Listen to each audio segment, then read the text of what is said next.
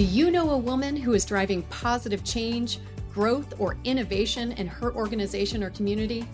The second annual Success Women of Influence Awards are underway.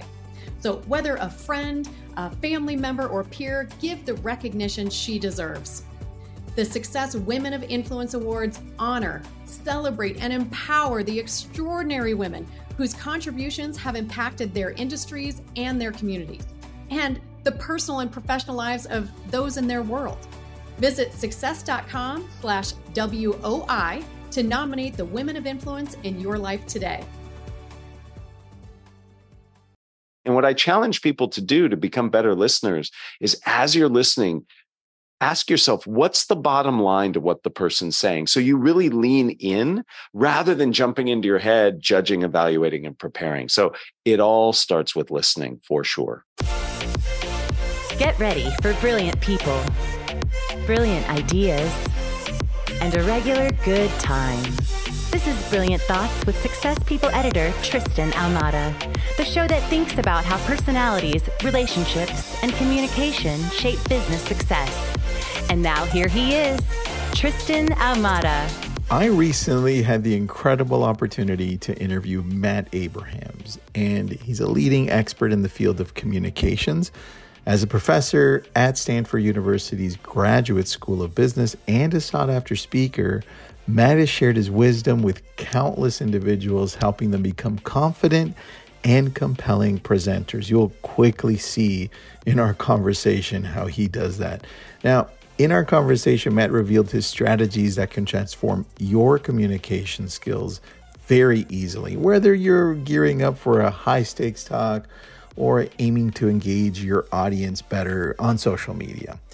The point is, he's going to help you with that anxiety that you get and also give you insight that'll probably empower you. Now, he also draws from the experience of coaching a lot of different people and also running a great podcast called Think Fast, Talk Smart. He brings a lot of knowledge, and his book, Speaking Up Without Freaking Out, is something you need to pick up. Listen into this conversation. You're going to have fun here.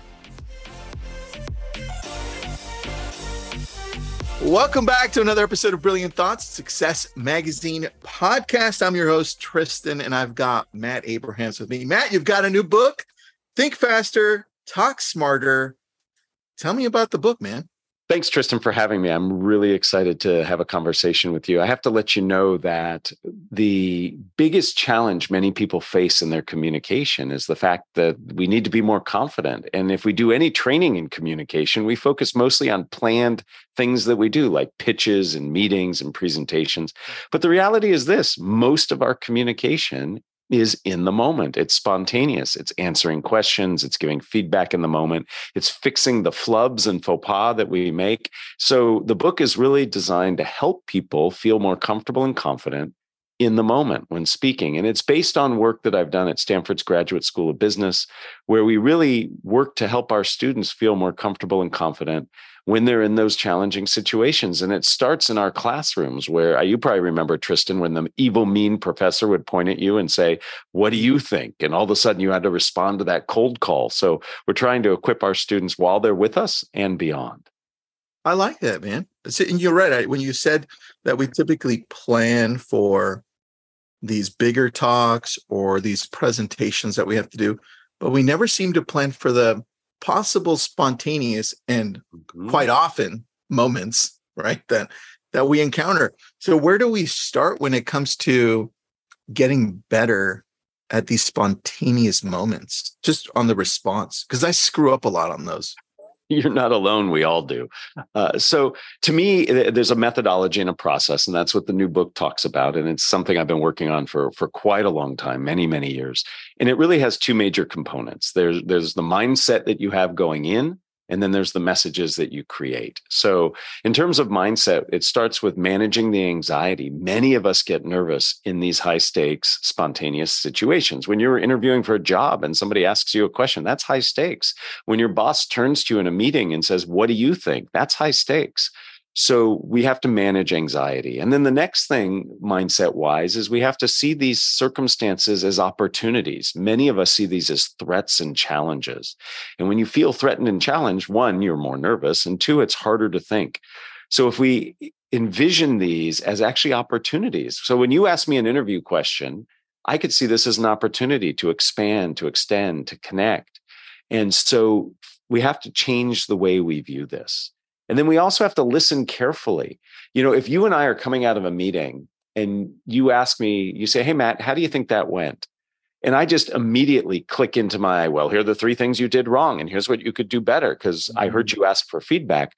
But if I didn't listen carefully, Tristan, and realize that what you were really asking because of the way you said it was that you wanted a little support, you felt beat up in that meeting. And when I jump into all the things that you did wrong, I'm not helping you in that moment. So, from a mindset perspective, we have to manage our anxiety, see these situations as opportunities. And then we also have to listen carefully to make sure we're responding to what's really needed in the moment, not what we think is needed in the moment. So, that's mindset. Mm. And then we can spend a lot of time talking about how we craft messages that are focused and clear and well structured. So, the process is about mindset and messages. Mindset and messages. All right. So, let's stick around to the mindset one a little bit longer because mm-hmm. I also want to talk about messages. You you talk about listening, and in one of your podcasts, because I have it up, mm-hmm. and for those of you who haven't checked out Matt's podcast, it's called Think Fast Talk Smart podcast. So jump on that one. You've got one that's uh, May 9th. It says, listen, listen, listen. Mm-hmm, mm-hmm. About deep connection. That's the first thing I thought of when you were talking about listening. And I find that most of us you, you were mentioning in interviews and situations mm-hmm. where we feel like this this can determine where I go next, right? Those situations.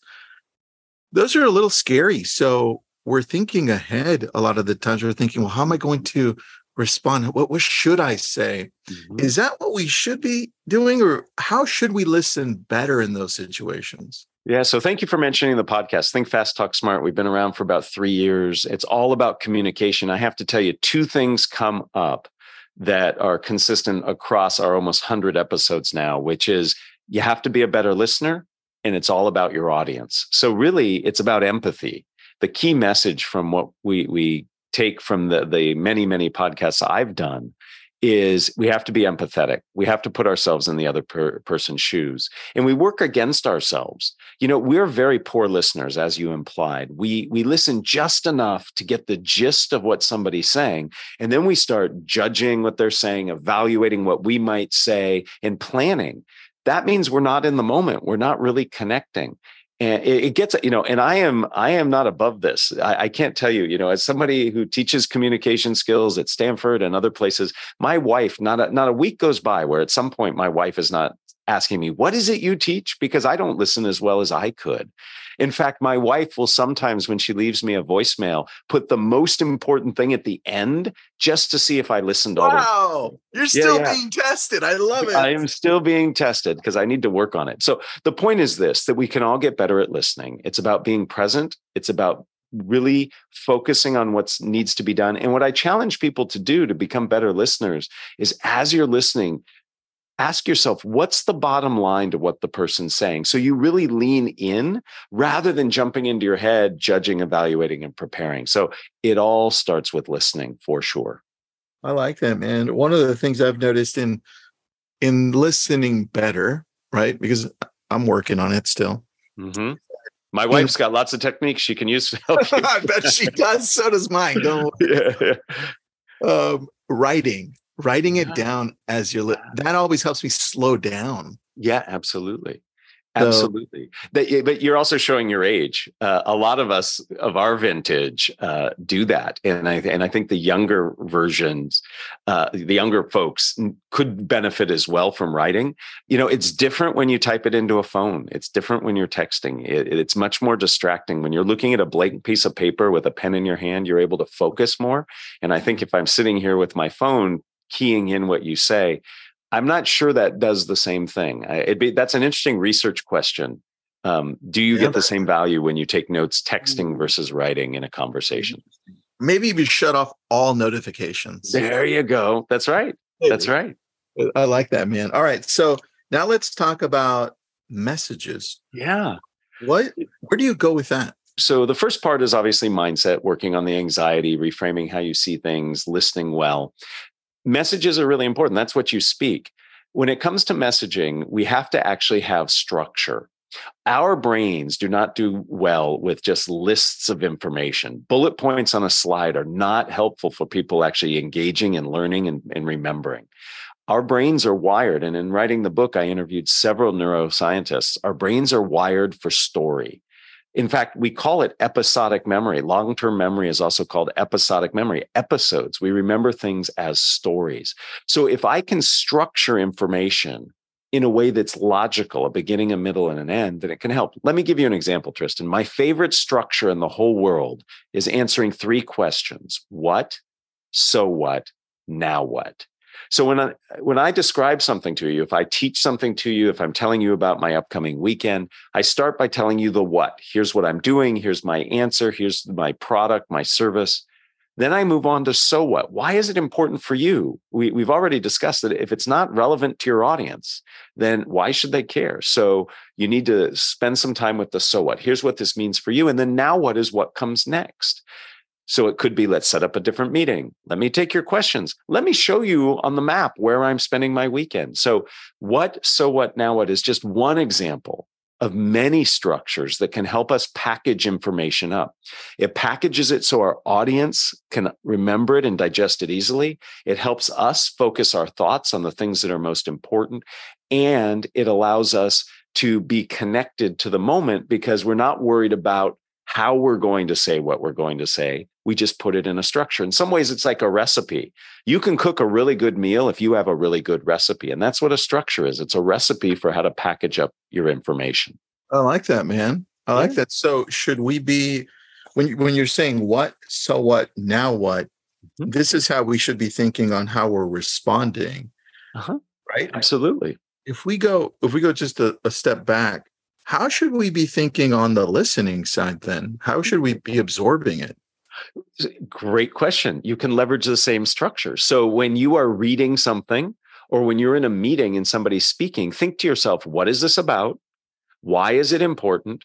And what can I do with the information? So all of a sudden, I am using the structure to help me filter. And as I was mentioning before, when you listen in that way, you actually listen better. You're more focused and you're not distracted by your judgments, evaluations, and preparations. So Absolutely. You know, if you ever played a sport, Tristan, or a musical instrument, the way you got better was practicing. The easiest way to practice structure, especially this structure, what, so what, now what, is just to listen. Listen to a podcast what's it about? Why is it important? What can I do with it? When you read something, what's it about? Why is it important? What can I do with it? Really, really important. I like that, man. That's very key. All right. So confidence in in in interviewing different entrepreneurs and being in in, in the business world, I, I do find that confidence is extremely important so that people can feel like you can get the job done. Mm-hmm. And a lot of us a lot of us sometimes struggle with that confidence, at least portraying it outwardly, right? Mm-hmm. Mm-hmm. How can we do a better job when it comes to confidence when we're talking to people? Absolutely. So anxiety looms large in all communication. My, the first book I wrote is called Speaking Up Without Freaking Out. And that whole book is based on how to be more comfortable and confident in high stakes speaking situations.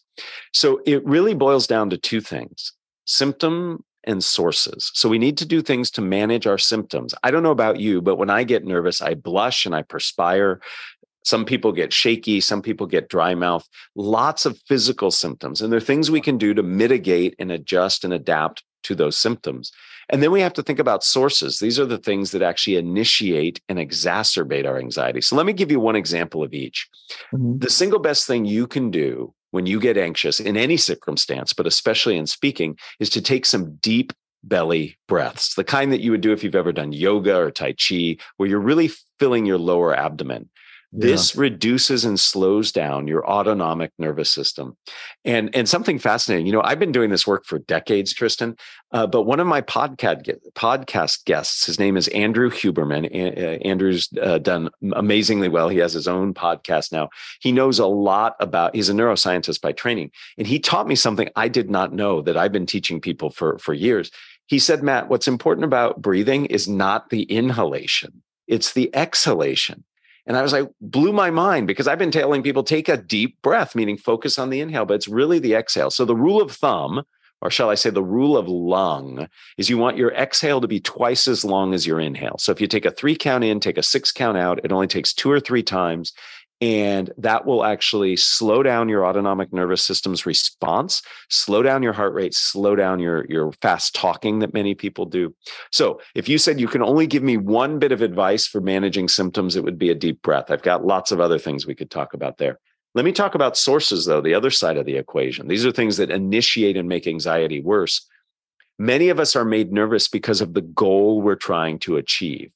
When we speak, we have goals. That's important. My students want to get a good grade. You might want to close that deal. Uh, entrepreneurs might want to get funding. So there are all these goals that we have. So what makes us nervous is our fear of not achieving that goal, which is another way of saying we're afraid of a potential negative future outcome. A goal's about the future. So the way to short circuit goal based anxiety is to become present oriented. By definition, if I'm in the present moment, I'm mm-hmm. not worried about the future. So anything that gets you present oriented. I don't know what you do, Tristan, to, to get present oriented. I, I like to do physical things. So I'll walk around the building, I'll do a few jumping jacks. In a mm-hmm. meeting room where people are present, I'll come talk to them before I start the meeting or start my presentation. You can listen to music. Athletes do this all the time to get themselves in the present moment. Uh, what i recommend people do two silly things. Start at 100 and count backwards by some challenging number like 17s in order to do that correctly you have to be present oriented or say a simple tongue twister that sounds silly, but by saying a tongue twister, saying it right, you have to be in the present moment. So, this is all to say that there are lots of ways to manage speaking anxiety to become more confident. One is you have to deal with your symptoms. I gave the example of deep breaths. The other is sources. One big source is our goal, and we have to be present oriented. Dude, that I like that, man. You just make me think, made me think through it, and I'm like, wait, wait a second, what, what do I do? Right? Yeah, so, yeah. Uh, uh, I I write. Yeah. So I'm actually I become super present when I'm writing. I'm like, this is it, present. Interesting. Yeah. I didn't think about that earlier. Now the deep breaths. I have interviewed different Marines. In, in oh, fact, oh, yeah. Jocko and I talked, and we were oh, going. Good. Yeah. So that this makes a lot of sense, man. I, I totally agree with you. Yeah, and and and the military has a very specific type of breathing, box breathing, and other types of breathing, all to get you present and to calm down and slow your heart rate down. Yeah. And then and then you start relaxing. Yeah. It's like, oh man, I, I love this. I love where this is going. So yeah. if if you look back to helping people communicate better, what has helped you specifically? How have you become better in speaking? Because I, I, think we all approach it differently depending on yeah. what our challenges are. Yeah. What about you? So at the highest level, I think all I, I, agree. Everybody has different challenges and issues, and I'm happy to share what mine are. Uh, but at the highest level, the only way you get better at anything, especially speaking, is three things: repetition, reflection, and feedback. So you have to practice. Many of us are so nervous that we don't give ourselves the reps to get better. So you have to put yourself in circumstances where you can practice. Find low stake circumstances at work or with your family or friends where you can practice speaking. Uh, join Toastmasters, a wonderful organization to help people.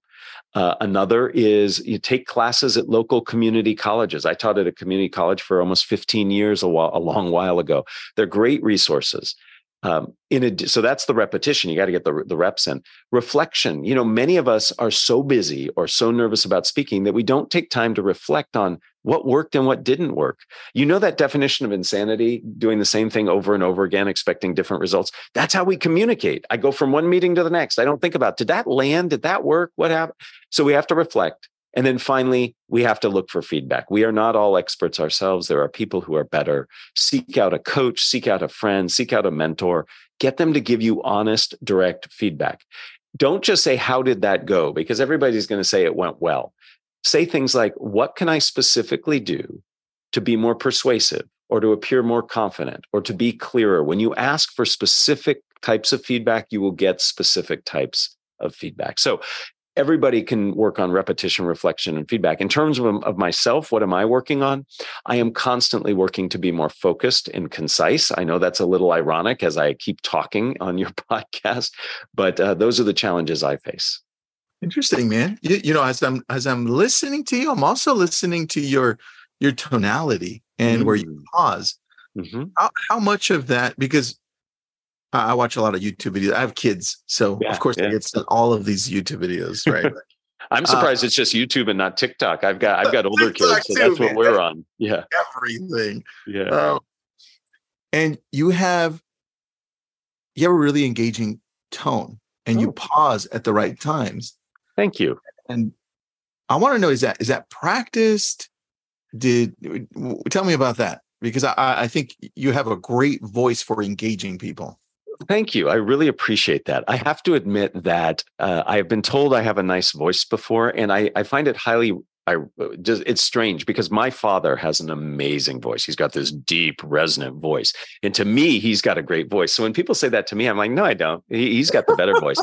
But uh, to get to your question, you know, th- there is purpose in in how I speak, where I enunciate, where I pause, but it's learned it's it's innate now. There much earlier in my life i spent a lot of time i used to say um and uh a lot. I had a, a, filler word i would use basically all the time and i worked really really hard many many years ago to reduce them. I, am not perfect, but I, I am a better than I used to be. So there was a time where I was very deliberate in my speaking, and now that's just become innate to me. And I share that with people because you have to work at this. Eh, there are people who I, I like to liken improving communication skills to to climbing a mountain. We all start at different places on the mountain, but we're all working in the same direction. And and so some of you uh, some of your listeners listening in who who struggle to communicate might be farther away from uh, others on the mountain but we're all there and we're all working to get better. So yes i, I worked very hard at it and and thank you for recognizing that that some of what i worked on has been successful. It is man. You'd make a great youtube channel by the way so maybe i have lots of videos i do have a youtube channel actually and i have lots of videos out there uh, oh man search my name on YouTube and you and you'll you, I can't imagine anybody wants to listen to me more than they already are but if if uh, they want to they can go there. Confidence. I think it's good. Yeah I remember I think you've got like 17,000 subscribers so it's pretty decent man. I like well, that. thank you. Yeah the, I've had a couple talks do very well uh, and I think that's driving some of that but uh, thank you. So when it comes to filler words that you're talking about the mm-hmm. um and maybe awkward words that we throw out there when we're pausing mm-hmm yeah. How do we begin to replace those? Yeah. Through Great. just simple awareness or or what? Yeah, so uh, a couple things I'd like to say about that. So yes, awareness is the most important part. You can't change something you do not know you're doing. So you have to become aware. How do you become aware? You ask for feedback and as painful as this sounds, although we were just talking about videos, record yourself audio or video. Tools like we're using now, virtual tools, your voice memo on your phone, when you hear it, you become aware of it. So, awareness is number one.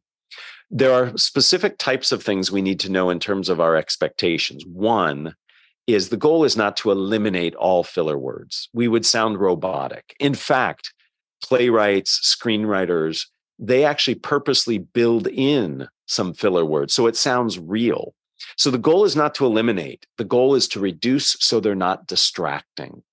Mm. Couple ways to do that. Uh, one is awareness building, as we said, and there are tools that can help you be aware, not just recording tools. There are apps that you can get that will actually bing and beep and vibrate every time you use a filler oh. word. There's one called like so because so many people say like and so uh, or it's a know, couple bucks. you know, you know. yeah you know oh absolutely. In fact I, am going to come back to you know in a second. Um, and, and, then there's another one i love. It's called poised p-o-i-s-e-d dot com. It's it's actually a browser insert. The, they're tools that help you with these kind of things uh, you mentioned my podcast earlier, Tristan, and I had a linguist on, and she was just amazing. And she talks about why we say you know and how filler words actually help us.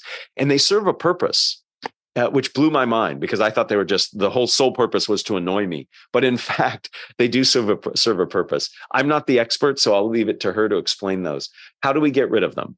The ones that bother us the most are the ones that come between phrases and sentences. So if I'm speaking um and I say a few um while I'm speaking, they're uh-huh. not as bothersome as the ones when I stop um and then I say something. So the ones that come between our sentences and phrases are the ones that we really hear. And there's a way to work on this and it's hard, but you can do it. If you train yourself so at the end of your sentences, when you are done speaking, you completely are out of breath. You must inhale to say something else. Speaking is an exit only event. You have to be breathing out to speak. You cannot say something while inhaling. So if I train myself to land my phrases, to finish completely out of breath, I have to inhale before I can say something again, which means I can't say anything while inhaling. So I can get rid of those between sentence and phrase filler words by mm-hmm. practicing landing my phrase completely out of breath, inhaling. And not only do I get rid of the filler words, I actually build in pauses. And pauses are important. You actually notice the way I pause. Mm-hmm. Pausing can be helpful. So this this requires practice. We're mostly not used to landing phrases out of breath. But if we do, good things can happen. That makes sense. Of course. Obviously, when you told me, I'm like, oh, yeah, that makes sense. Yeah. That's pretty cool. Are you ready to supercharge your life and get access to more opportunities than you've ever dreamed of? Then join me, James Whittaker, in the Win the Day Accelerator. Presented by Success, this entire eight part program has been created to help you activate your winning life once and for all. You'll gain clarity on your goals and purpose. You'll learn how to quickly overcome challenges, and you'll get proven tips and frameworks that will deliver you big results fast in all areas of your life. So if you're ready to win, join me in the Win the Day Accelerator. To sign up, visit success.com slash WTD. So tell me how you recover from an awkward something awkward. And I'll give you an example specifically. You know, we're speaking sometimes, going yeah. back and forth, and it's already maybe it's a newer conversation with somebody new that you don't know, right? Or a situation like you were talking about interviewing, and then you have that that lump in your throat where you have to swallow, and you're like, now it's really awkward. Like, how do you recover from that quicker? So, a couple things. One, we have to realize that we are paying more attention to ourselves than others are. In fact, in psychology, there, there's a, name for this. It's called the spotlight effect. And researchers have found that we pay much more attention to what we're doing and what we think other people are thinking about what we're doing than others actually spend.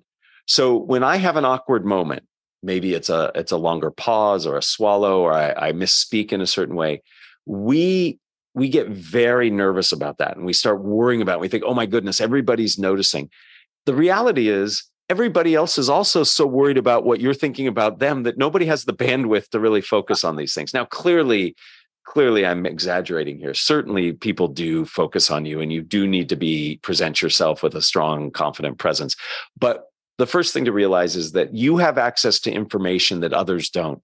In my strategic communication class at Stanford's Business School, the we make all of our students when they present they get professionally video recorded. That means we have somebody with a really nice camera comes in and records them. And i make them watch their videos not just once not twice but three times. They watch with no sound. They then listen with no video and then they watch and listen. And each time they notice different things but here is the number one takeaway they have. They all say i look less nervous than i felt and that makes a lot of sense because you have insight into many factors that we just observing you don't. We you can feel your heart rate. You know what you intended to say versus what you're saying. You know what you practiced to say. So this is all to say Tristan that a lot of times we get very freaked out about minor things that others don't notice because they just don't have the insight that we do. Now, that said, bad stuff happens. Let me tell you, I've done lots of things that have embarrassed myself in front of others and have been awkward. Okay. A couple things to do. One, try to avoid highlighting it unless you absolutely need to. So let me give you an example. If you blank out, we're in the midst of a conversation, I, I'm presenting something and I blank out.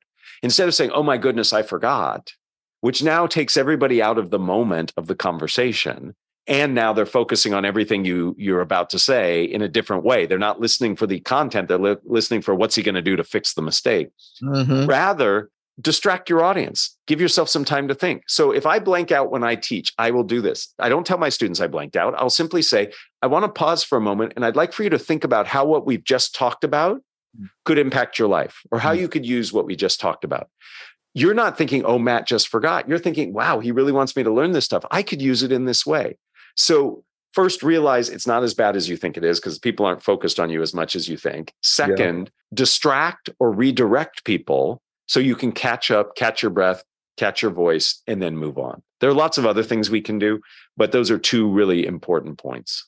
I like that, man. That that does make a lot of sense. And I, as you're saying these things, I'm like, oh yeah, I, I see when I do that, right? Oh, I am Captain Obvious. Dude, this is so good. Well, you put it you put it in writing. That's the thing, right? You put yeah. it in a system into a process. Yeah, that's true. It, it makes a lot of sense. I like this, man. So when we're going deeper and we're now we're we're communicating with let's say staff because a lot our large part of our audience is on our entrepreneurs business owners what we're com- communicating with staff how do we do a better job to make sure that we're not forceful we're not overly confident so it comes across in a mm-hmm. in a derogatory manner how do we connect better there Two things come to mind. First, you really need to know your audience. What does your audience need? I mentioned earlier, it's all about empathy. Many of us, when we start communicating, we start by thinking all the things that we want to say. Here's what I have to say. Here's what I need to get across. And I'd argue that's the wrong place to start. I'd challenge you to think what does my audience need to hear on this topic? And when you take this audience centric, empathetic approach, it changes not only the content you say, but the way in which you say it. True. So the first thing we have to do is think about the audience. The second is tone really matters. I am a huge fan of two things starting with gratitude, and second, leveraging questions. So instead of me telling you something, is there a way I can ask a question that gets you to collaborate with me on that topic? So I, I could say, here are the three things we need to do to be more productive. Or I could say, let's work together to talk about what are the things we could do to be more productive. I'm going to get to the same place, but it sounds very different. It engages you in a very different way. So we have to start by thinking, what does our audience need? And then challenge ourselves to think about what are the ways I can talk about this that get others involved. Think back to the, the most recent time you talked with your team or a team. Could you have asked a question to start that conversation that you think might have engaged people more than than probably how you started by declaring something? Dude, 100%. I, I, I actually I was thinking about that when you asked. Yeah. yeah. And I was thinking at what point in in running businesses did I start doing that? Because that's the moment that it started changing the dynamic of the culture. You there you go. That's right. That's right. It, it feels very different when you feel as a member of a team that you're part of it and somebody values your opinion and wants to hear it. Now, clearly, as leaders, there are times where we have to be declarative and we have to set boundaries. But a lot of the time we can open it up. Now it's scary for many people, right? All the I don't know where it's going. I don't know if everything's going to get covered. But in that interaction, in that that opportunity is where great potential for for creative ideas, for commitment and engagement happen. So I applaud you for doing that. And, and it sounds like you consciously worked on that. And that's great. More people should do that. It all comes back to awareness. That's yeah, like the moment you start looking back. That's why when you when you mentioned the three things, I, I, wrote down how do we get better at anything, just to kind of rephrase yeah. it in my mind.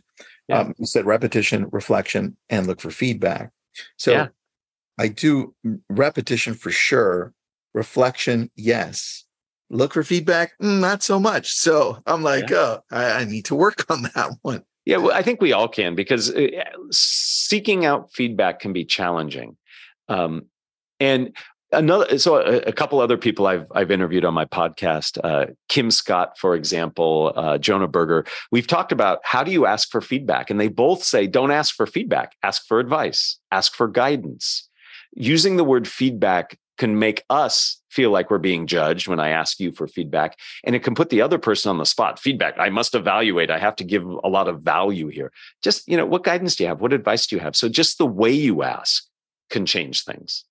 Oh man, that that is true. And somebody I don't even know. It might have been Kim Scott because I've talked to him oh, before. Oh yeah, yeah, yeah. It might have been him who said that, and I totally forgot until right now. So yeah, yeah, yeah, yeah. the So repetition, man, the repetition, it's back here. yeah, absolutely. So tell me, what are you what are you currently working on as the next thing you're going to take on?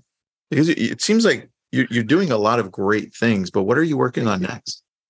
So what drives me uh, thank you for asking that by the way. What what drives me is to really try to help people feel more comfortable and confident in their communication. So right now I am really working hard to figure out new ways and new tools to bring to people globally to help with communication. This isn't just a problem, you know, you and I are both in California. This isn't just a West Coast problem. This isn't just a United States. I mean, communication is challenging everywhere.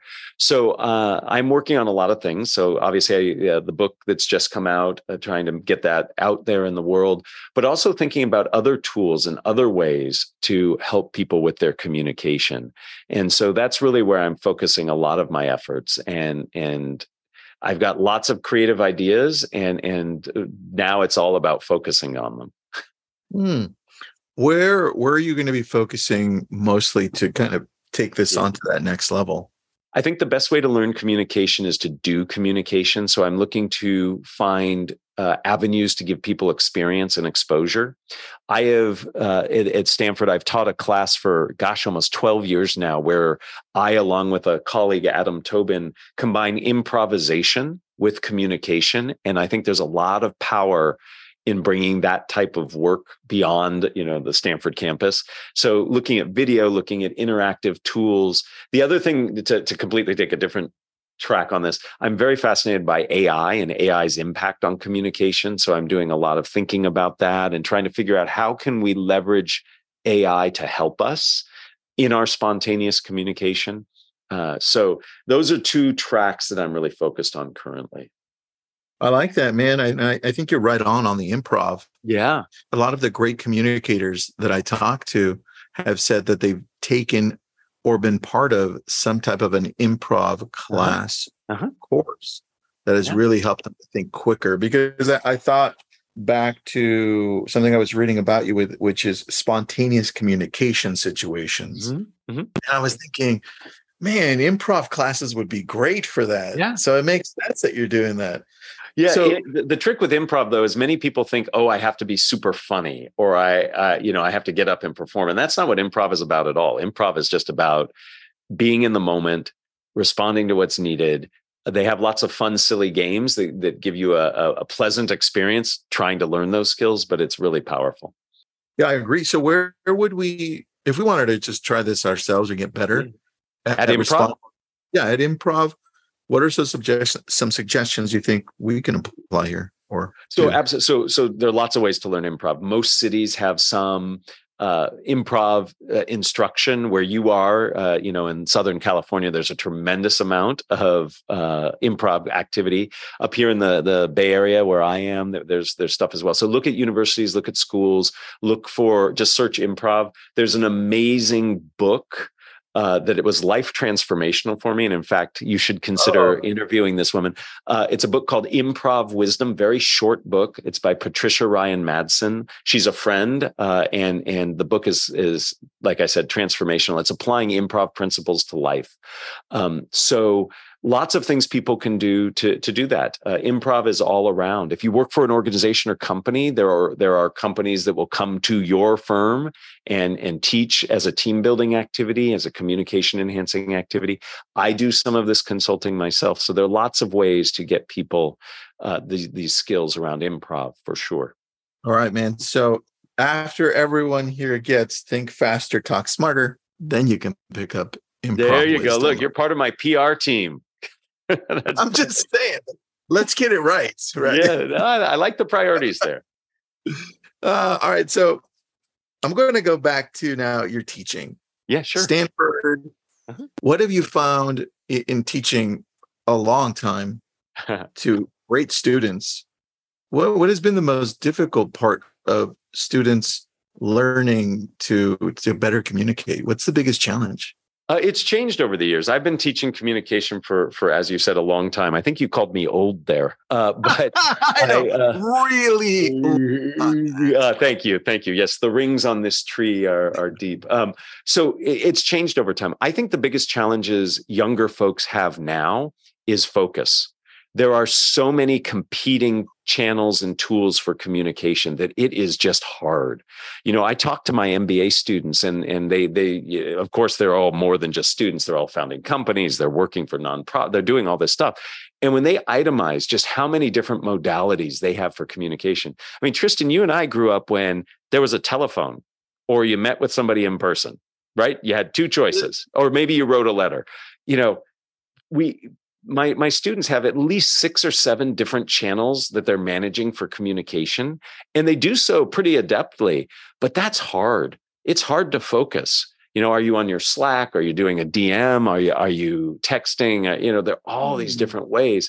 And so currently i think the biggest challenge people have is focus and it's about prioritization and it's about turning off literally some of the channels at certain times so you can actually focus and get work done uh, that to me i think is the biggest challenge and it's one over the last few years that's gotten much worse Do you think that that's where a lot of the ADHD problems and AD, AD, whatever all those other problems are? so I, I happen to know uh, a, a bit about ADHD, and I, I, I think I don't think that the technology is causing it. I think it is exacerbating it. People who have attention issues, uh, technology can absorb them, in in and it can distract. But I, I don't think it's causing it. I do think it can make it worse, and in some ways it can help. But uh, we all are, are, all of us are having attention issues around technology. I mean, as you and I are talking virtually right now, I I've got things on my laptop lighting up of messages, people trying to, you know, I've got ads coming. I mean, and I've tried to minimize all that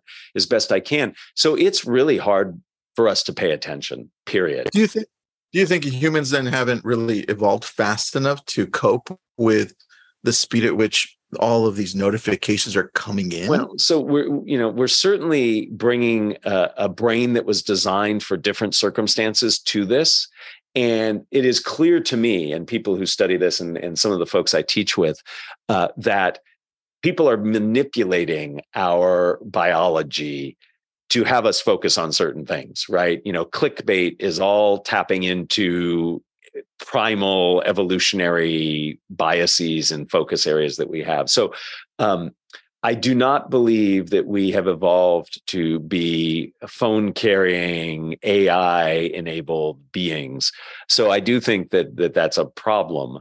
But uh, I also know that through practice, through discipline, through focus, that we can manage a lot of this. It's just, it's hard to do that. How do you do it? How do I deal with it? Not How well. not well.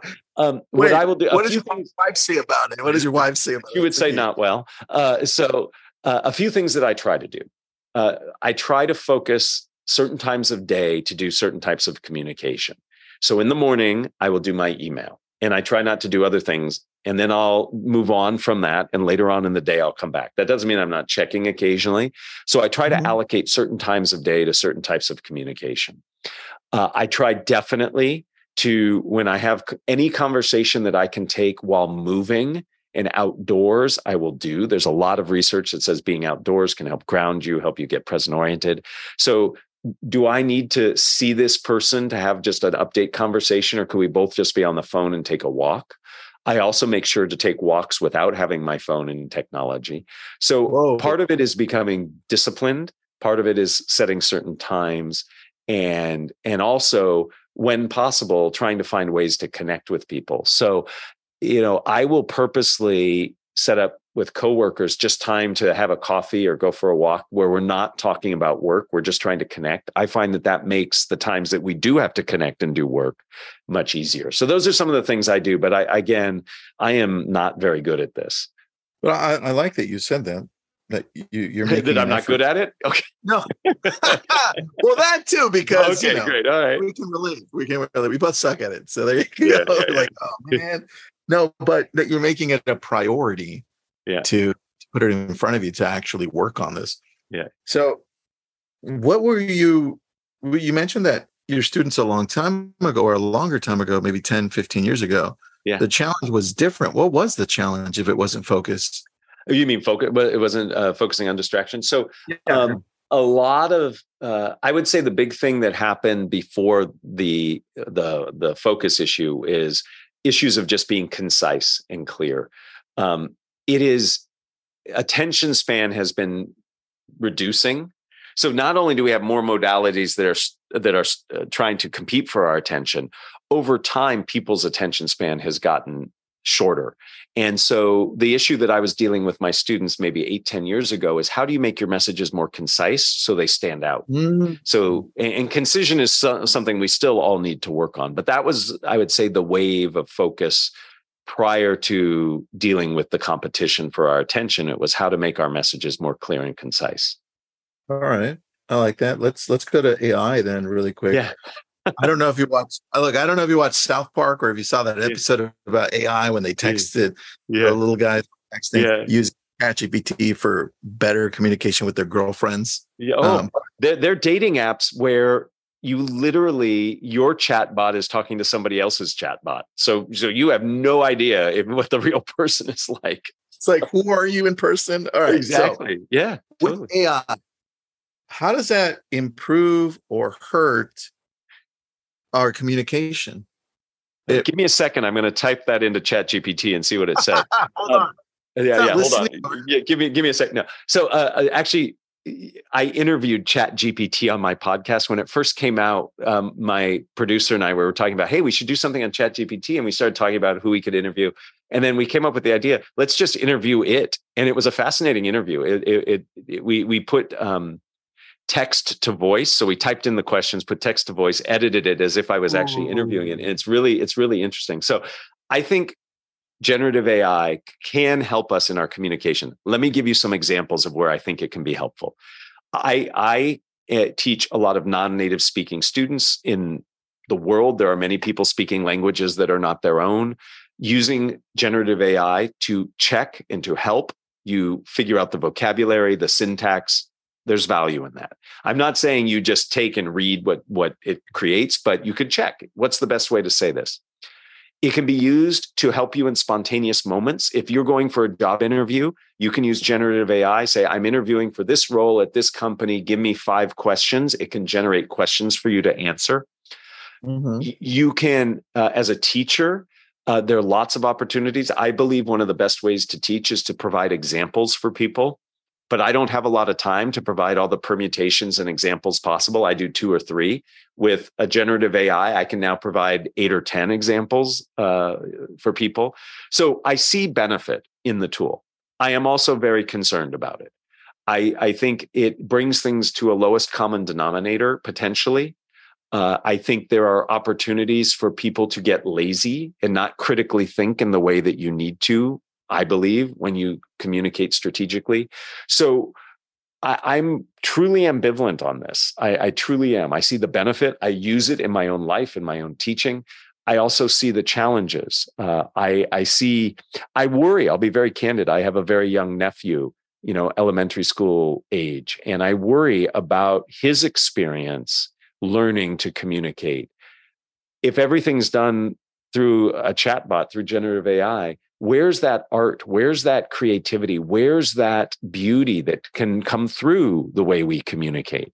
Um, so i worry about things like that. Maybe i'm wrong to worry about it. So long-winded answer. I, I haven't solidified my thoughts on it except to say that i think it has great potential and potential harm. Yeah you make a good point man. I didn't think about the creativity part. It does it has the potential to really impede our creativity as humans if we rely on it a lot. Interesting. Yeah, and and I don't know what that means. I mean, what happens to poetry? I've used Chat GPT to generate poetry, and it's yeah. beautiful. But is it missing something? I yeah, I don't know. I don't know. Yeah, I agree. So how how are you using it specifically for what you do? How does it help you on a daily day? Well, i am not using it daily yet, but uh, what, what I will do is one, I use it as a research tool, so it helps me to to do research to find things I'm interested in. Cool. Second, uh, I use it as um, a a way of uh, generating questions. Uh, I I love I what works for me in preparation when I when I give a, a lecture or a presentation, mine are question based. So if you were to look at my outline, it's not bullet points; it's a series of questions that I'm going to answer. And I've used generative AI to help me create some of those questions in a more clear way. And I certainly, as a teacher, use it to help me create different examples. So I'll upload. So let's say I'm teaching students how to be more concise in writing email. I have a couple examples that I've used for years. I now type those examples into generative AI, and I now have many, many more examples that I can use. So that's how I'm using mm. it. I like that, man. It goes back to when you're when you answered my question, when you said, "Well, you've got to think first. Yeah. what does my audience want?" And you start asking questions that way. It makes sense. Yeah, yeah. And I like it. Yeah, that's how I communicate. Yep. Very cool. All right where do people go follow you? Where do people go find out more about you? Well, thank you. So, uh, mattabrahams.com is a great place to go. Uh, Matt's got two T's, and Abrahams is just like Abraham Lincoln with an S at the end. Um, I have lots of videos up on uh, YouTube. You can just search my name, you'll find them. And uh, most importantly, I hope people think about the book Think Faster, Talk Smarter, or join in the podcast Think Fast, Talk Smart. You can see I'm not very creative with names. I just take the same name and add things to it. So it's working. Yeah. I like that, man. Well, Matt, thank you so much for being on. I, I appreciate it. It was fun. Tristan, thank you so much. Those are all the brilliant thoughts that we have for you today. If you like what you're hearing, drop us a review or just tell your friends. This has been a Success Podcast. Head to success.com slash podcast to hear more just like it.